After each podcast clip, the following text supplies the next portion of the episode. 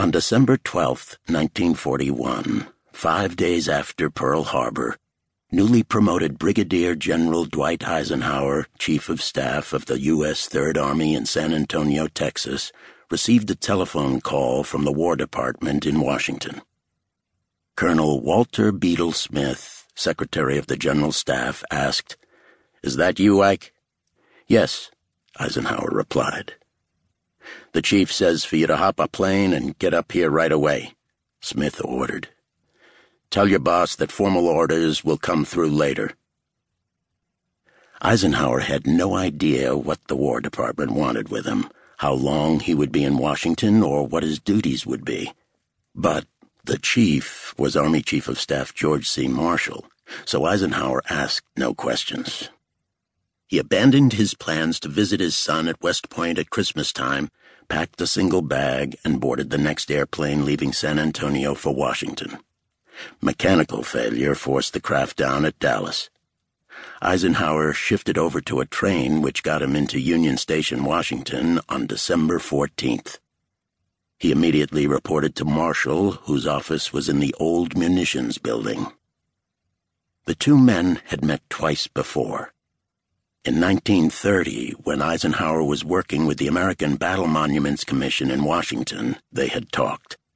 Marshall was so impressed with Eisenhower that he asked the young major to join his staff at the Infantry School at Fort Benning. Another assignment made it impossible for Eisenhower to accept, and they had only one additional brief meeting before 1941.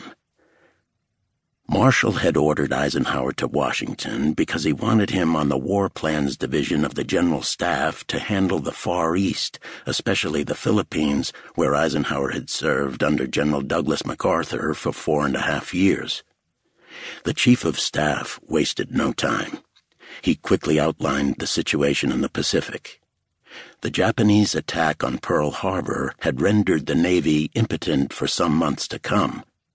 Although the aircraft carriers were intact, they had few supporting vessels. The garrison in Hawaii was weak, and an amphibious Japanese landing there was a possibility. The islands had to be strengthened. In the Philippines, the ground force consisted primarily of Filipinos, and Eisenhower knew full well that their training had not proceeded far enough to make them capable of stopping the Japanese.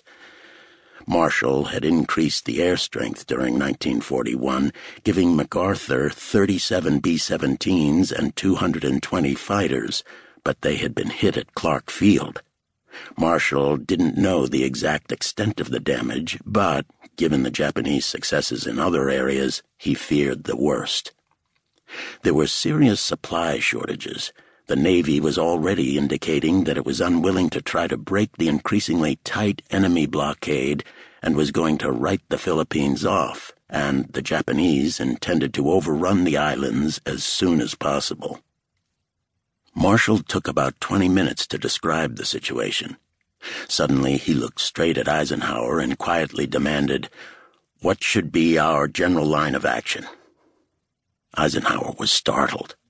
He had just arrived, had not unpacked his bag, knew little more than what he had read in the newspapers, and what Marshall had just told him, was not up to date on the war plans for the Pacific, and had no staff to help him prepare a general policy line. Still, he immediately recognized that the assignment was important, not so much because the Chief of Staff had decided to hand over Pacific strategy to a new brigadier general. Marshall, as Eisenhower probably guessed, had already decided upon his policy, but as a personal test.